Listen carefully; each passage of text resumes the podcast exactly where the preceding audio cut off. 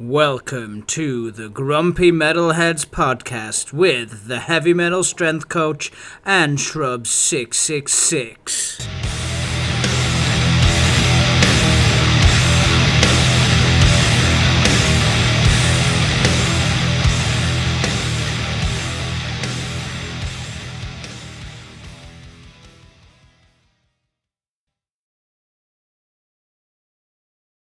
Hi, guys, and welcome to another Grumpy Metalheads podcast. I'm the heavy metal strength coach, and I'm joined as ever by my brother in metal, Shrubs, six six motherfucking six, and it is another history of British black metal episode. And we covered Cradle of Filth over approximately forty-eight thousand episodes, and we decided that at the year two thousand, um, we'd had enough of that, and it's time to move on to our latest band. And this band is Thus Defiled. Shrubs, tell me about this band. This band been around since 1991. They officially started as Unholy Deification and then changed their name at some point shortly after that into Thus Defiled. So according to everywhere, everywhere it seems to be around 1992 that they they basically formed into Thus Defiled. They're from the south coast. They're from Worthing, which is where half my family come from that part of the world. So I know Worthing a little bit. But yeah, they've been around since then. From what most of the stuff I can remember, they were mostly more known as a touring band. So they were one of these bands that didn't weren't overly prolific in terms of releasing masses of stuff, but seemed to be getting on like good tours and getting mm-hmm. well known through good tours. So, so yeah, so that that's how I kind of remember Thus Defiled being as a band. They just seemed to be on on shows every time I was in London for a show or something. They, they a bit like Cradle of Filth at that time. They they were put on it on it as well. So they started around then. The main guy, a guy called Paul C. We don't have any other name for him other than Paul C. He's been the mainstay throughout uh, since 1991 and is still still in the band to this day. A lot of other members. There's one uh, a guy called Paul F, who's on guitars as well. He's been in it since '98, and then are they, are they all called Paul? No, strangely not. No, luckily, just the, the just the, the the main vocalist, guitarist, and and the other guitarist. They're, they're just called Paul.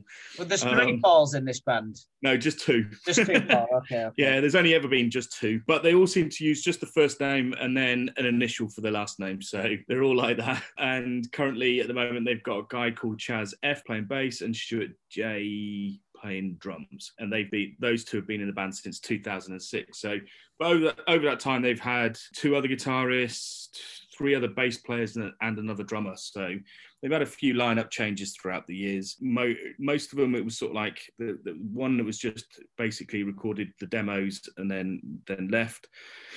The rest of them sort of like stayed around until 2000 ish and there, there was some that were in between the 2000 and 2006 and then that's it basically. So this lineup as far as i'm aware is still stable to this day. But yeah it, it's they're a, they are a black metal band but they kind of started out more death metal oriented which which is very similar to like cradle of filth. Cradle of filth were very much more at the very beginning more death metal um, especially when you listen to like the demos and that sort of stuff and and the pre Cradle of Filth bands. Um, they were very much more death metal than they were black metal, and the, they then progressed into it. And this one's pretty much the same. So when we get to the first demo, which was released in 1993, four tracks of this, and the best track is the in- intro.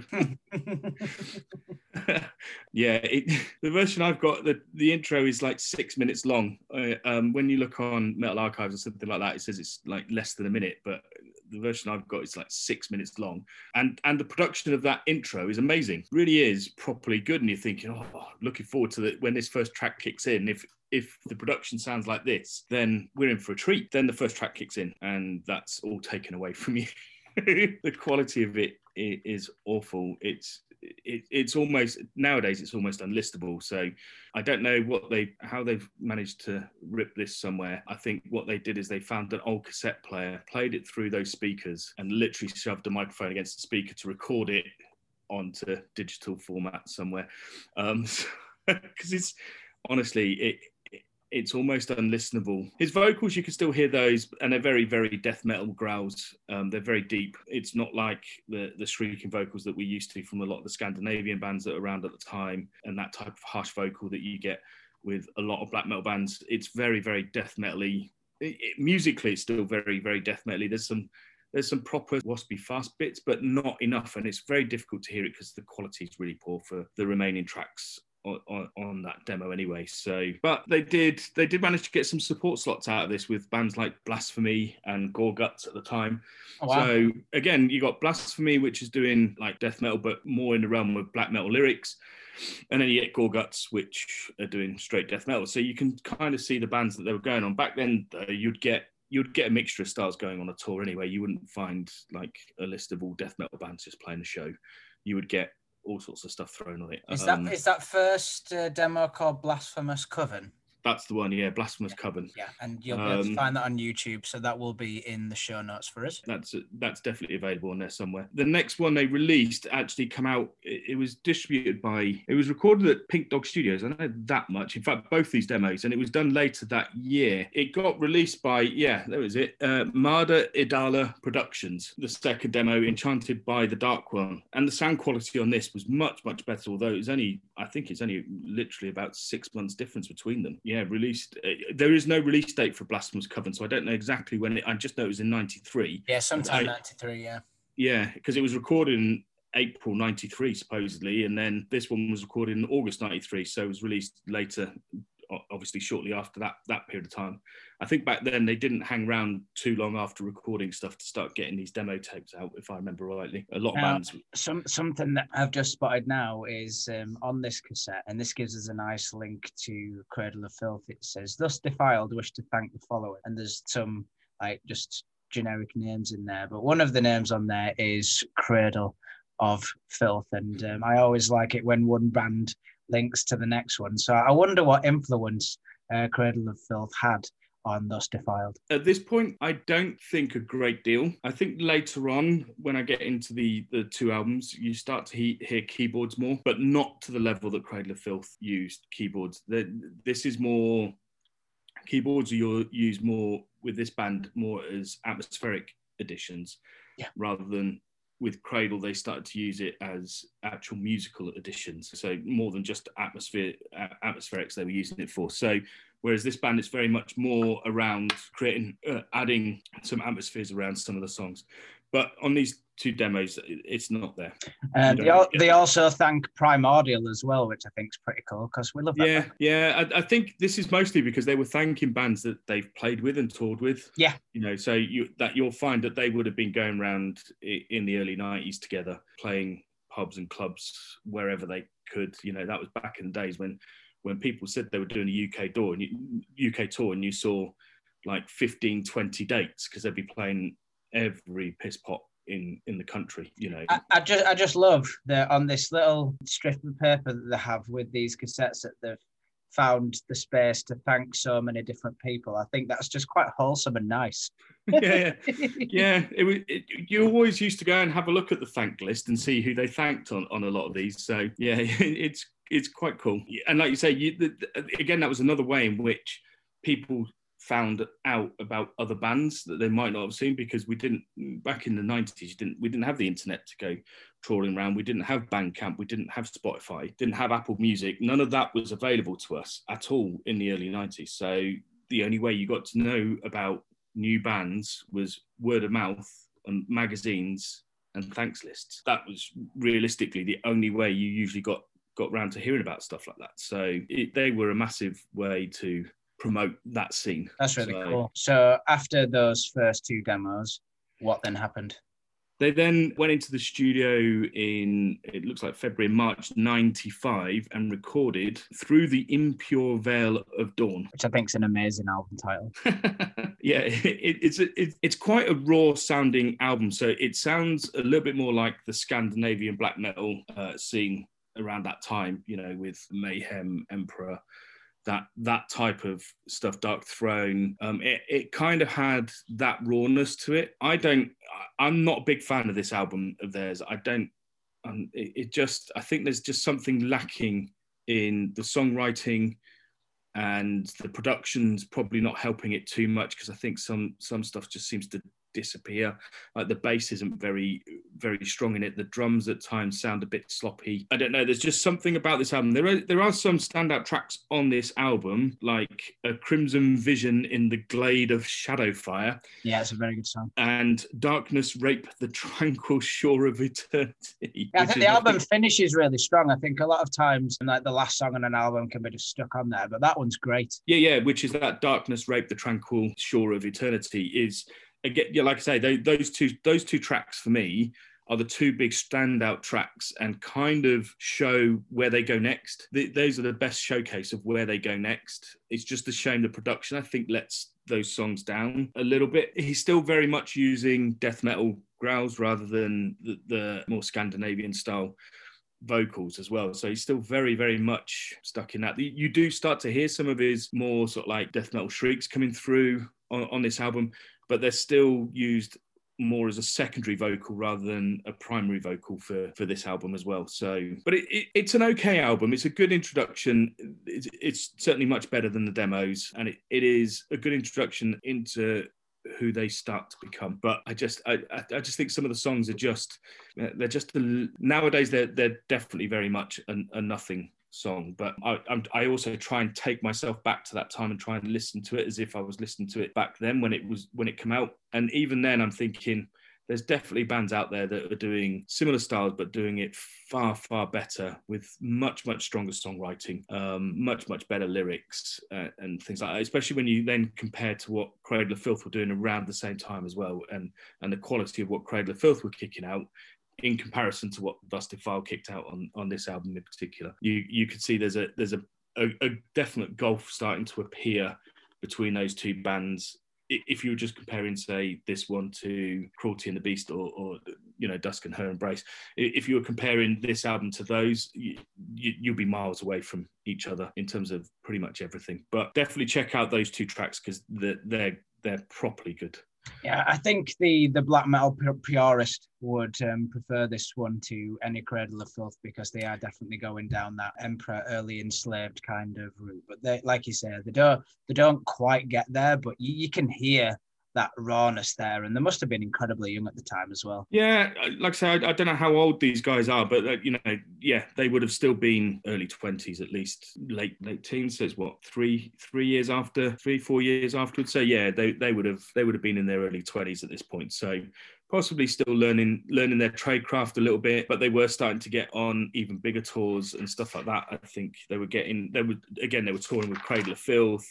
Um, I think they've had stints with Cannibal Corpse and people like that, Dissection as well. So, which definitely plays into the next album when, when if they tour with Dissection but early Moonspell, Immolation. So they were still getting on those sort of like death metal tours as well with Immolation and Cannibal Corpse. So is this one of the earliest examples of true British black metal? I think so. I think this band probably would have had more influence on on some of those those truer black metal. Like if we start looking at sort of like Infernal Sea, uh, Winterfylleth, and people like that, they would have more. They would be more akin to Thus Defiled than Cradle of Filth by a long way. Completely. So after in fact, let's go with chatting about their record company, so Dark Trinity Production. I wonder what role they had in this not being a particularly well produced album because this was a label that only had seven releases. So it definitely yeah. wasn't um, a business that was thoroughly greased in knowing how to make a band big or how to make the best sounding album because, I mean, they, like I say, they had Thus Defiled were at least two of those releases. So yeah, and it had another five releases, and one of them was a band called Denial of God, who um, I am not really familiar with, and, and and none of these bands resulted in a big black metal band. So I wonder what role Dark Trinity had in them not thoroughly making it. I mean, they got on the huge tours, but then they didn't progress from there. No, yeah, they just eh, I don't know. I, I, yeah, maybe maybe the the labels that were releasing this. I mean, there there seemed to be like labels cropping up all over the place back in in the early 90s doing and and they would only release like two or three bands albums and then would disappear off the face of the earth again yeah. completely and and and and I think there was a lot of that that happened in the in the 90s and I think a lot of that was just to do with it. It was like mates of bands, or it was band members who just thought, okay, well, we're, we're struggling to get onto any recognized label. Let's just release it for ourselves.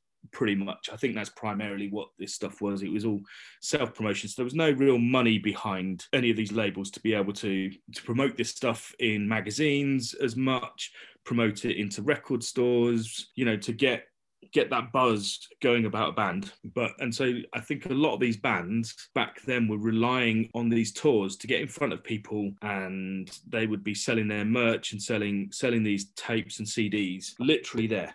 That's that was literally the only places where you could get hold of it. You might find a few independent record stores that would go and buy you some of these records in because I know the one that I used to frequent quite a lot in Abingdon. They they would if you knew uh, an album was coming out and they didn't stock it, you could go in there and speak to them, and and they would find some distributor that would be able to get hold of it for you. So, but again, you were looking.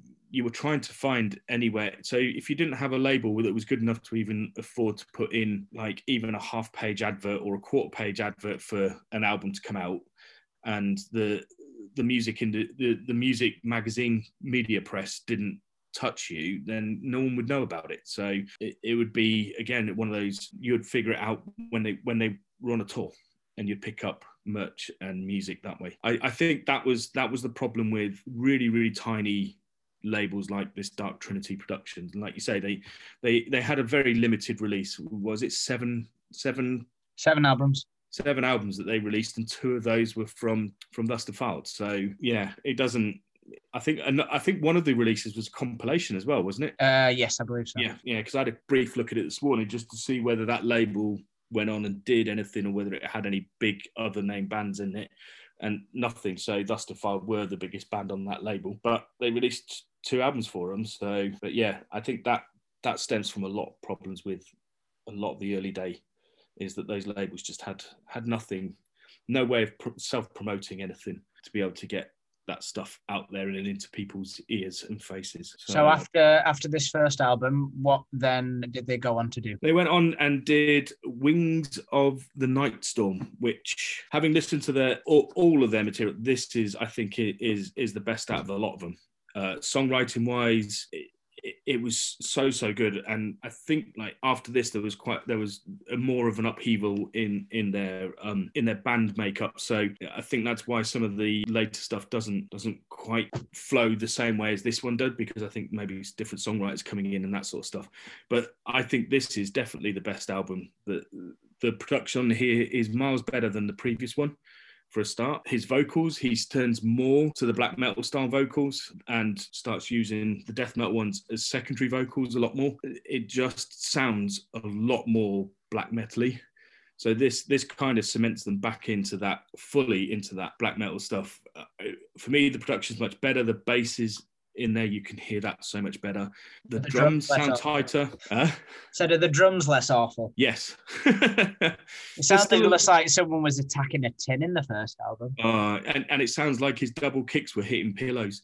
Um, yeah. It was it was it, the, all the all the recording on this one is much much better by a long way. I, am not sure if they spent any more time in the studio or not, but they certainly seem to get the production that much better. I think maybe because they had toured with the likes of Cradle of Filth, Cannibal Corpse, Dissection, and, people like that, that they realised if they spent a bit more time crafting the songs and crafting their sound when they take it into the studio, if they can reproduce that that they're managing like live they will they will get a much more improved record and i think they did for me this is this is this is a really really good album I, i've been thoroughly enjoying when this album comes on out of all of the all of the stuff that they've done this is by far and away my favorite out of the lot. Okay. Um, two standout tracks on there for me um, Rapture of the Twilight Burning and Empire of Souls Bleeding those two tracks I think are really really good, really really well worth listening to. They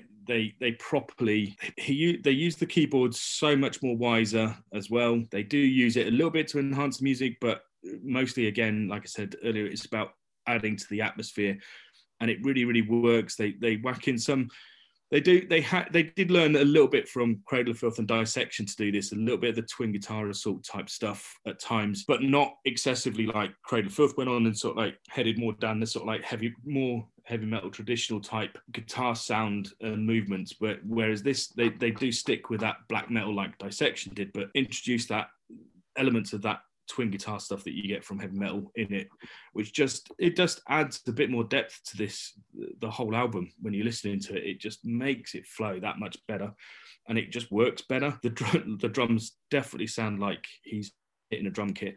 Um, which is nice. Yeah, the riffs are really good. They're solid all the way through this album. I, I struggle to find a bad track on this album, but just those really? two in particular, yeah, yeah. That, but those two in particular really do stand out above them. I mean, it's it's not going to blow you away in terms of like comparing it to the current day black metal that's out there. Like, no, like we've mentioned. Uh... Yeah, it, I mean, we're we're talking like 25 years ago, aren't we? So almost. So th- there's a been a long, long. There's a long gap between. There's a long distance between that. What was what was capable back then to what's capable now. And um, that this album, I, I just thoroughly enjoy this album, and I could quite happily put it into a playlist with modern stuff today and still enjoy it. And, and it won't compete with them, but it will it, it will run the course with them. You know what I mean? It's not it's not going to outrun them. It's not going to it's not going to win any awards or anything. And saying like this is still fantastic. You know this is this is still miles better than anything's being done today. But it's still going to be up there with with it uh, alongside it. And and you can hear where some of this probably this album possibly has more influence on some of the more modern stuff than than certainly anything they did before this. I think this is the reason why in 2003 they were voted best unsigned band in Terrorizer magazine. I think yeah, it's just it's just a shame that they didn't produce other albums like this. Uh, well, in fact, Shrubs. I mean, what what do you think? Where did then go from here? Did they did they go up, or is it just time that they melt away into obscurity? They kind of well, they did two other EPs after this, and they've done two other albums. Well, they've done three EPs, but one EP doesn't seem to have been released anywhere. I found it on YouTube though, but um, I haven't seen it anywhere else at all. But yeah, they kind of just started to disappear. They're still classed as being active, and I think they still get on a few tours here and there, but they've, they've certainly not done anything since I think it's 2016, 2017, I okay. think was the last release. But even the two EPs they did sort of like in 2000 and well, I can't remember. I think it's 2001 or 2002, the yes, second EP. Um, they they remastered them and re-released them, and in those those you can hear on Spotify and they they're good, but they they the songwriting feels slightly different to this album, and I think it's because they had quite they they had at least two two members leave and another two members come in for that for those EPs. So you can kind of hear the difference in the bands. Um, so for, I, the, I so for the essential listening with this band, um, we're talking Wings of the Night Storm to get the pinnacle yes. of their career. Yeah, okay. yeah, I think so. All right, then. Well, we won't be doing multiple parts about Thus Defiled because we've managed to cover most of their work and definitely most of their important work. Yeah. So, Shrubs, any parting remarks about Thus Defiled? I, I, I think if you want to understand British black metal, you you will need you will need to go and listen to their stuff. I mean, they they are a part of they are definitely a part of British black metal history uh, and, and and worth a listen. You people like yourself might enjoy the first album a bit more because it's it's a bit more rawer, a bit bit closer to the, the sort of like the culty purist sound that people like. I prefer the much fuller production sound that you get on the second one. So I, I think over the, those two albums, people will get what they want to get from this band and we'll see where they impact people's live, uh, you know, bands later on. Yeah, I think so. All right, what a good what a good way to finish there. So, Shrubs, I couldn't have said it better myself, um, because I didn't do the research this week. So, all right then, guys, we will see you in a couple of weeks with more history of British black metal. Goodbye.